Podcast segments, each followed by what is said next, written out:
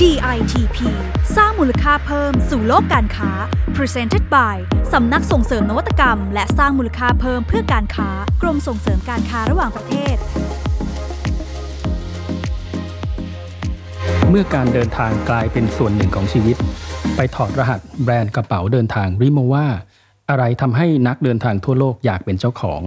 และแบรนด์ไทยจะสร้างตัวตนในตลาดพรีเมียมทราเวลนี้อย่างไร กับผมหม่อมหลวงภาสกรอาภากร นักวิชาการออกแบบผลิตภัณฑ์ชำนาญการพิเศษ และดิฉันพักกมลจิรวัฒนาเกษตร นักวิชาการพาณิชย์ปฏิบัติการค่ะ สวัสดีครับ คุณผู้ฟัง สวัสดีครับ คุณพักกมล สวัสดีค่ะ คุณภาสกร คุณผู้ฟังครับ เชื่อว่าทุกท่านเนี่ยคงชอบเดินทางท่องเที่ยวใช่ไหมครับ ไม่ว่าจะเป็นเที่ยวต่างประเทศหรือเที่ยวในเมืองไทยก็ตามนะครับ วันนี้ผมจะพาท่านเดินทางไปพร้อมกับกระเป๋าเดินทางยี่ห้อหนึ่งครับที่ต้องบอกเลยว่า เวลาเดินทางไปต่างประเทศนะครับ เราไปที่สนามบินนะครับ ก็มักจะเห็นนักท่องเที่ยวที่เขาแต่งตัวดีๆเนี่ยมักจะอยู่คู่กับกระเป๋าอลูมิเนียมที่หน้าตามีเอกลักษณ์สะดุดตานะครับ เรียกว่ากระเป๋าเนี่ยอาจจะมีร่องรอยขีดข่วนบ้างนะครับ มีการติดสติกเกอร์ ที่มาของประเทศต่างๆนะครับซึ่งผู้ที่เป็นเจ้าของเนี่ยดูเหมือนว่าจะภูมิใจในร่องรอย แล้วก็ประสบการณ์ในการเดินทางของเขาเป็นอย่างมากนะครับมีอยู่แบรนด์เดียวเท่านั้นครับที่ทำแบบนี้ได้ นั่นก็คือกระเป๋าเดินทางลิโมวานะครับคุณพักกมลน่าจะคุ้นเคยกับเรื่องของการท่องเที่ยวเดินทางดีนะครับ ก็ลองเล่าให้คุณผู้ฟังฟังสักนิดได้ไหมครับว่ากระเป๋าเดินทางแบรนด์เยอรมันเนี่ย มีที่มาที่ไปอย่างไรครับ ก็สำหรับกระเป๋าแบรนด์ริโมวาเนี่ยค่ะเราจะเห็นกันทั่วไปเลย โดยกระเป๋าเนี้ยก่อตั้งขึ้นเมื่อปี 1898 ในเมืองโคโลน ประเทศเยอรมนนีครับโดยคุณ Paul Morszeck เขาอะเริ่มต้นจากบริษัทที่เชี่ยวชาญในการผลิตกระเป๋าเดินทางด้วยไม้และหนัง แต่ว่าในปี 1950เนี่ยเกิดเหตุไม่คาดฝันขึ้นเกิดเหตุการณ์ไฟไหม้โรงงานค่ะอืมจนเหลือเพียงแค่โครงกระเป๋าเดินทางอลูมิเนียม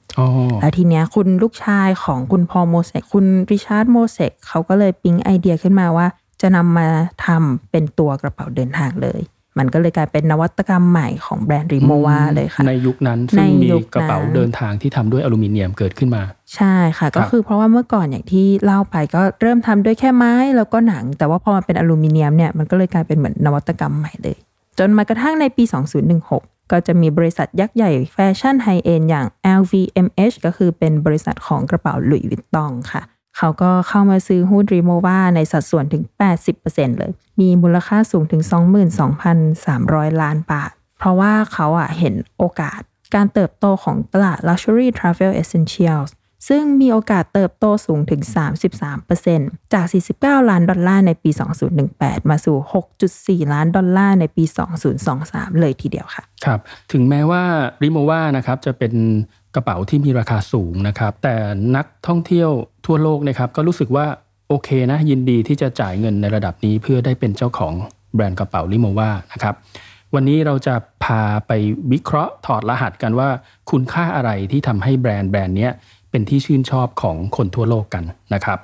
ข้อแรกเลยก็คือเรื่องของคุณภาพนะครับ ความทนทานสไตล์เยอรมนีนี่แหละนะฮะที่เป็นจุดขายนะครับริโมว่าเนี่ยจะเน้นเรื่องของคุณค่าของแบรนด์นะครับที่มอบให้กับลูกค้านะครับหรือว่า value proposition นะครับคือกระเป๋าเดินทางที่ทนทานที่สุดนะครับแล้วก็รับรองว่าจะอยู่กับคุณไปนานแสนนานนะครับเรียกว่ากระเป๋าเนี่ยมันอาจจะบุบไปบ้างนะฮะมีรอยบ้าง แต่รับรองว่าไม่แตกไม่พังนะครับแล้วเรื่องของล้อกระเป๋านี่ก็เป็นส่วนที่สำคัญนะครับก็ต้องลื่นนะฮะเคลื่อนย้ายได้สะดวกนะครับแล้วก็ต้องทนทานสุดๆนะฮะก็คือทนจะลากใช่ไปไหนเรื่องก็แรกได้มันเป็นเรื่องของความทนทานค่ะนะครับ แล้วเรามาดูเรื่องที่ 2 กันค่ะ ก็คือเรื่องของดีไซน์ที่โดดเด่นของตัวกระเป๋าริโมวาเนี่ย ก็คือเริ่มต้นในปี 1967 เป็นการเปิดตัวกระเป๋ารุ่นโทพาสนับว่าเป็นก้าวสำคัญของการพัฒนาแบรนด์ริโมวาเลย ด้วยการใช้อลูมิเนียมที่สามารถกันน้ำแล้วก็กันความชื้นได้ แล้วก็จะมาพร้อมกับดีไซน์ผิวกระเป๋าที่เรียกว่า groove line รวมไปถึงการดีไซน์ไซส์กระเป๋าออกมาอย่างหลากหลายสำหรับการใช้งานที่ต่างกัน ก็ทำให้ r i m o v a Topaz เนี่ยเป็นที่ชื่นชอบของคนหลายกลุ่มอาชีพ ไม่ว่าจะเป็นนักธุรกิจช่างแต่งหน้า ผู้ที่ชอบดื่มไวน์ช่างภาพ แล้วก็เหล่าเซเลบริตี้ดาราค่ะ ซึ่งมันก็ยิ่งโหมกระหน่ำภาพลักษณ์ความเป็นกระเป๋าในฝันของใครหลาย ๆ คนเลยค่ะ ที่น่าสนใจอีกอย่างหนึ่งไม่น่าเชื่อนะคะเนี่ยอันนี้ว่ากระเป๋าเดินทางทุกใบของ RIMOWA ผลิตด้วยมือเกือบทั้งหมดเลยค่ะ จากช่างฝีมือกว่า 200 ชีวิต ซึ่งเรื่องของการผลิตนี้เนี่ย ต่อมาก็เลยกลายมาเป็นอีกหนึ่งสตอรี่ที่ริโมว่านำมาใช้สื่อสารสร้างมูลค่าเพิ่มให้กับแบรนด์ได้ด้วยค่ะ โอ้เป็นเรียกว่าเป็นงานคราฟต์งานทำด้วยมือ craft ด้วย handmade นะครับค่ะเอาละมาที่ข้อที่ 3 นะครับ นั่นคือเรื่องของการบริการอย่างรู้ใจนักเดินทางนะครับริโมว่าเขามีการศึกษาของเขาเป็นอย่างดีเลยนะครับเขารู้ว่า ไม่มีใครหรอกที่อยากจะทิ้งกระเป๋าราคาแพงเมื่อเกิดปัญหานะครับในระหว่างการเดินทางนะครับเขาจึงมีศูนย์บริการครอบคลุมถึง 200 จุดทั่วโลกนะครับเพื่อรองรับการซ่อมกระเป๋านะครับในกรณีที่เกิดการชำรุดนะครับที่เท่ไปกว่านั้นนะครับในเมืองใหญ่ๆเนี่ยที่มีนักเดินทางระดับพรีเมียมระดับ VIP นะครับเขาจะมีการให้บริการจัดส่งกระเป๋าเมื่อซ่อมแซมเสร็จส่งถึงที่พัก ของโรงแรมลูกค้าอีกสะดด้ววกยมากๆเลยเป็นบริการระดับ VIP นะครับค่ะถึงแม้ราคาจะเรียกว่าหลักหลายหมื่นบาทนะครับ ถ้ามีบริการหลังการขายที่ตอบโจทย์ลูกค้าขนาดเนี้ยก็เรียกว่าต้องคว้าใจผู้บริโภคไปได้แน่ๆนะครับ ต่อมาก็คือเป็นเรื่องของประสบการณ์ค่ะ ประสบการณ์ก็คือ New Luxury นั่นเองที่ทางริโมวามอง โดยที่นักเดินทางที่เป็นเจ้าของริโมวาเนี่ยอย่างที่คุณพัสกรกล่าวว่า เขาชื่นชอบในการบันทึกเรื่องราวการเดินทางลงบนเคสกระเป๋า ก็คือเหมือนการที่เราชอบปั๊มวีซ่าลงบนพาสปอร์ตค่ะ ไม่ว่าจะเป็นสติกเกอร์รอยบุบหรือว่ารอยขีดข่วนต่างๆเนี่ยล้วนสะท้อนประสบการณ์การเดินทางของคนคนหนึ่ง เหมือนเป็นการบอกเล่าเรื่องราวของตัวเองด้วย ในการที่ตัวกระเป๋าเดินทางเนี่ยบอกว่าประสบความสำเร็จแล้วแค่ไหน คือเป็นการแสดงออกรสนิยมแบบ luxury ของคนยุคใหม่ค่ะ โดยคุณ Bernard Arnault ประธานบริษัท LVMH เนี่ย ก็ให้สัมภาษณ์ว่าลูกค้าบางคนเขียนจดหมายเข้ามาเล่ากันเลยว่า กระเป๋าเดินทางเนี้ยไปกับเขามามากกว่า 70 ประเทศทั่วโลกอืมรวม 30-40 ปีเคสกระเป๋าของเขาก็เลยเต็มไปด้วยสติกเกอร์จากหลากหลายสถานที่ตั้งแต่คฤหาสน์สุดหรูไปจนถึงโรงแรมหนึ่งดาวในเมืองสกีเล็กๆ โดยร่องรอยเหล่านี้เนี่ยก็เปรียบดังเป็นเหรียญรางวัลเลย ครับผม อ่ามาถึงข้อที่ 5 กัน เป็นเรื่องของ การ customization นะครับ ซึ่งเรื่องนี้เป็นหัวใจสำคัญของสินค้าพรีเมียมเลยนะครับ เช่นเดียวกันกับรถยนต์หรูราคาแพงต่างๆนะครับอย่างยกตัวอย่าง BMW นะครับ ที่ถ้าคุณซื้อรถรุ่นที่แพงๆเนี่ย คุณสามารถ customize ได้เลยนะ ว่าคุณจะเอารถคุณสีพิเศษยังไง กระปุกเกียร์อะไรต่างๆนะครับ interior ภายในเลือกได้หมดนะครับ กระเป๋าเดินทางก็เช่นกันนะครับ ถ้าคุณสามารถสั่ง customize ได้ ก็จะช่วยให้มันแยกแยะออก เวลาเราเดินทางนะ เรารอกระเป๋าบนสายพาน รู้ละกระเป๋าที่แล่นมานี่มันเป็นของเราของเราเพราะมันแน่นอน customize พิเศษนะครับเป็นความพรีมัเมียก็มจะด้วยบ่งเนาะบอกค่ะตัวตนของเราค่ะและอีกอย่างหนึ่งการ customize พิเศษเนี่ยมันสามารถเพิ่มยอดขายได้นะครับ ลูกค้าสามารถซื้ออุปกรณ์ต่างๆ ไปเป็น option เสริมได้อีกด้วยนะครับ เป็นแนวคิดที่หลาย ๆ แบรนด์สามารถนำไปปรับใช้ได้นะคะ ข้อนี้นี่ใช่ครับ แล้วก็มาถึงข้อที่ 6 ค่ะ ก็คือ collaboration เพื่ออมสร้างสรรค์สิ่งใหม่ RIMOWA เนี่ยเขาต้องการขยายตลาดไปสู่กลุ่มคนรุ่นใหม่ค่ะ เขาก็เลยเปลี่ยนจากการใช้กลยุทธ์ product placement ก็คือการสอดแทรกสินค้าในสื่อต่างๆ ไปสู่กลยุทธ์การ collaboration หรือว่า collab ร่วมกับแบรนด์ streetwear ที่อยู่ในระดับ top แล้วก็ luxury พอกันอย่างเช่น Off-White แล้วก็ Supreme อืมก็เป็นอีกก้าวสำคัญหนึ่งค่ะ ที่ทำให้ RIMOWA เนี่ยสร้างภาพลักษณ์ แตกต่างจากแบรนด์คู่แข่งอย่าง t ูมิได้แล้วทีนี้เนี่ยพอการเลือก collaboration มันก็จำเป็นจะต้องหาจุดความพอดีเหมือนกัน ระหว่างความ luxury กับเทรนด์ของตลาดด้วย โดยคุณ Bernard Arnault ประธาน LVMH เนี่ยกล่าวว่าถ้าทำอะไรที่ modern ไป ลูกค้าที่เป็น loyal customer ค่ะ ลูกค้าที่ซื่อสัตย์มาแสนนานเนี่ย ก็อาจจะทิ้งแบรนด์ไปได้ เพราะว่าเหมือนเราเสียตัวตนของเราไปอะค่ะ แต่ว่าถ้าแบรนด์ยังย่ำอยู่กับที่เนี่ย เราก็จะไม่มีวันสร้างสรรค์ความใหม่ เพื่อขยายตลาดใหม่ ๆ ได้เลยอ่าและนี่ก็คือเรื่องราวของแบรนด์ลิโมวานะครับกระเป๋าเดินทางที่เรียกตัวเองว่าเป็น functional luxury นะครับหรูหราแต่ก็ใช้งานได้จริงนะครับ ถึงแม้ว่าแบรนด์จะประสบความสำเร็จยาวนาน แต่ก็ไม่หยุดนิ่งที่จะพัฒนาตัวตนต่อไปนะครับ จึงทำให้ริโมวาเนี่ยยังครองใจนักเดินทาง ไม่ว่าจะเป็นรุ่นใหญ่รุ่นเก๋ารุ่นเล็กนะครับไปจนถึงรุ่นรุ่นปัจจุบันนะครับ เอาละครับ เมื่อพูดถึงแบรนด์ต่างชาติไปแล้ว ก็กลับมาพูดถึงแบรนด์ไทยกันบ้างนะครับ ในช่วงนี้เรื่องของการท่องเที่ยวเดินทาง การไป camping เนี่ยเป็นที่นิยมมากสำหรับวัยรุ่นนะครับ story แบบนี้ก็ทำให้นึกถึงแบรนด์ไทยอีกแบรนด์หนึ่งนะครับ นั่นก็คือ Rubber Killer นะครับ ก็แบรนด์นี้ก่อตั้งโดยคุณจ่อยนะครับสเริงรงค์ วงษ์สวรรค์นะครับผู้ซึ่งเป็นนักออกแบบ ก็หลายๆ คนคงรู้จักกันดีนะครับ Rubber Killer เนี่ยก็โด่งดังมาจากกระเป๋าที่เป็น tote bag กระเป๋าสะพายข้างอืมนะฮะค่ะก็จริงๆ แล้วแบรนด์นี้มี product range ที่ค่อนข้างเยอะนะครับ มีเรื่องของกระเป๋าที่เป็น messenger bag ด้วย มี backpack ด้วยมีกระเป๋าเป็นติด wallet มอเตอร์ไซค์ก็มี wallet ก็มี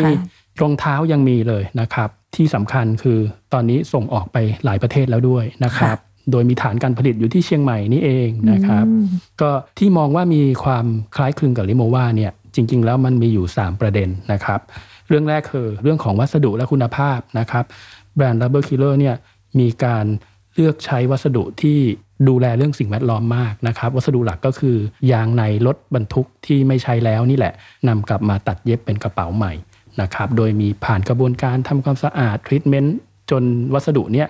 มีเอกลักษณ์เฉพาะตัว แล้วก็มีความคงทนเป็นอย่างยิ่งนะครับ เรื่องต่อมาเป็นเรื่องของคุณภาพการผลิตนะครับ คือทางแบรนด์เนี้ยไม่ได้ใช้เฉพาะ ตัวยางในรถยนต์อย่างเดียวนะครับยังมีการเลือกใช้วัสดุที่เป็นวัสดุมาตรฐานของการผลิตกระเป๋า ที่แบรนด์ทั่วโลกเขาใช้ นั่นก็คือการใช้ผ้าคอนดูล่านะครับหรือเป็นผ้ากันน้ำนะครับซึ่งมีความทนทานนะฮะแล้วก็ทำให้ตัวกระเป๋าแบรนด์เนี้ยเรียกว่ามีมาตรฐานเทียบเท่ากับแบรนด์อื่น ๆ ของต่างชาติเลยทีเดียวนะครับประเด็นสุดท้ายนะครับก็เป็นเรื่องของการตลาดนะครับแบรนด์เนี้ย ไม่หยุดนิ่งนะครับ พัฒนามาตลอด 10 ปีนะครับ แล้วก็มีดีไซน์ที่เป็นแปลกใหม่ออกมาตลอดนะครับ เช่นมีการแตกแบรนด์ Rubber Killer and Friends นะครับ ก็คือเอาเรื่องของยางในรถยนต์มาผสมกับวัสดุกระดาษรีไซเคิลนะครับอืมแล้วก็มีทำ collaboration เหมือนกันค่ะนะครับ ก็มีการ collaboration กับแบรนด์นาฬิกาอย่าง G-Shock นะครับ แล้วก็แบรนด์แฟชั่นอย่าง Greyhound นะครับ แล้วก็ล่าสุดมีการร่วมมือกับแบรนด์แฟชั่นเกาหลีนะครับไปทำคอลเลกชันเปิดตัวที่ London Fashion Week ปี 2020 ก็เรียกว่าสร้างความตื่นเต้นให้กับวงวงการกระเป๋าวงการของไทยของแบรนด์ไทยด้วยด์เนอะนะครับค่ะเอาละและนี่ก็คือผมว่าเป็นตัวอย่างที่ดีนะครับของการพัฒนาแบรนด์จากความเชี่ยวชาญ เฉพาะด้านนะครับ แล้วก็ทำจนกระทั่งแบรนด์เราเนี่ยมัน strong มีแบรนด์ positioning ที่ชัดเจนนะครับ เชื่อไหมครับว่าตอนนี้ แบรนด์ของ Rubber Killer นี่ขายในต่างประเทศก็ขายได้เป็นหมื่นเหมือนกันนะอ่าไม่แพ้แบรนด์ของต่างชาติเช่นกันนะครับทีนี้พอเราฟังมากันถึงตอนนี้แล้วเนี่ยสำหรับผู้ประกอบการท่านใดที่สนใจเพิ่มพูนความรู้เรื่องการพัฒนาผลิตภัณฑ์ พัฒนาศักยภาพแบรนด์เพื่อการส่งออกไปยังต่างประเทศ เร็วๆนี้ค่ะ ทาง DITP กรมส่งเสริมการค้าระหว่างประเทศเรากำลังจะมีกิจกรรมบ่มเพาะแบรนด์ไทย Idea Lab Thai Brand Incubation Program รุ่นที่ 4 ค่ะ โดยสำหรับรุ่นที่ 4 นี้เนี่ย เราจะเป็นโครงการฝึกอบรมที่มีทั้งในด้านของการสร้างแบรนด์ มีทั้งในรูปแบบฝึกอบรมออนไลน์ แล้วก็เวิร์กช็อป โดยผู้ประกอบการเนี่ยต้องเข้าร่วมการฝึกอบรมสัมมนาออนไลน์ก่อนนะคะ ถึงจะเข้ามาคัดเลือกร่วมเข้าเวิร์กช็อปกับเราได้ ซึ่งความพิเศษอย่างหนึ่งของเวิร์กช็อปเนี่ยก็คือผู้ประกอบการ จะได้มีโอกาสทำงานร่วมกับทีมผู้เชี่ยวชาญอย่างใกล้ชิดและเข้มข้น ช่วยกันค่ะค้นหาแนวทางวางกลยุทธ์ การพัฒนาแบรนด์ให้เติบโตสู่ตลาดโลกและที่สำคัญมากที่สุดเลยนะคะ โครงการนี้ฟรีไม่มีค่าใช้จ่ายค่ะอื้อหือดีจริงน่าๆสนใจนะคะ อยากให้มาสมัครกันเยอะ ๆ นะคะนันนี้ทาง DITP เราค่ะ จะคัดเลือกผู้ประกอบการที่มีแบรนด์เป็นของตนเอง แล้วก็ได้รับการส่งเสริมการสร้างมูลค่าเพิ่มจากหน่วยงานรัฐต่างๆ เช่น การสนับสนุนจากโครงการด้านนวัตกรรมสินค้า การวิจัย การออกแบบและพัฒนารูปแบบสินค้า หรือว่าเคยได้รับรางวัลจากโครงการต่างๆ ของภาครัฐมาก่อนค่ะ ถ้าเข้าโครงการนี้เพื่อเพิ่มศักยภาพด้านการตลาดและการสร้างแบรนด์เนี่ยก็สามารถเป็นตัวช่วยหนึ่งของผู้ประกอบการนะคะ ในการ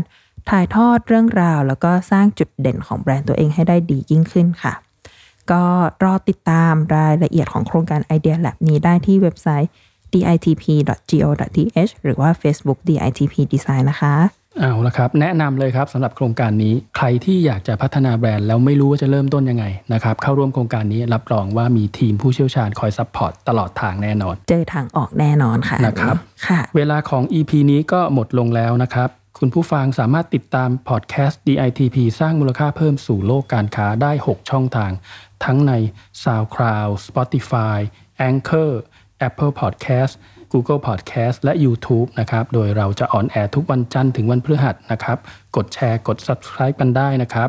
แล้วพบกันใหม่กับประเด็นที่น่าสนใจเรื่องงานออกแบบนวัตกรรม เรื่องธุรกิจการสร้างแบรนด์ใน EP หน้านะครับสำหรับวันนี้ผมหม่อมหลวงภัสกรอาภากร และดิฉันพักกมลจิรวัฒนเกษตร ขอลาไปก่อนสำหรับวันนี้ สวัสดีค่ะ สวัสดีครับ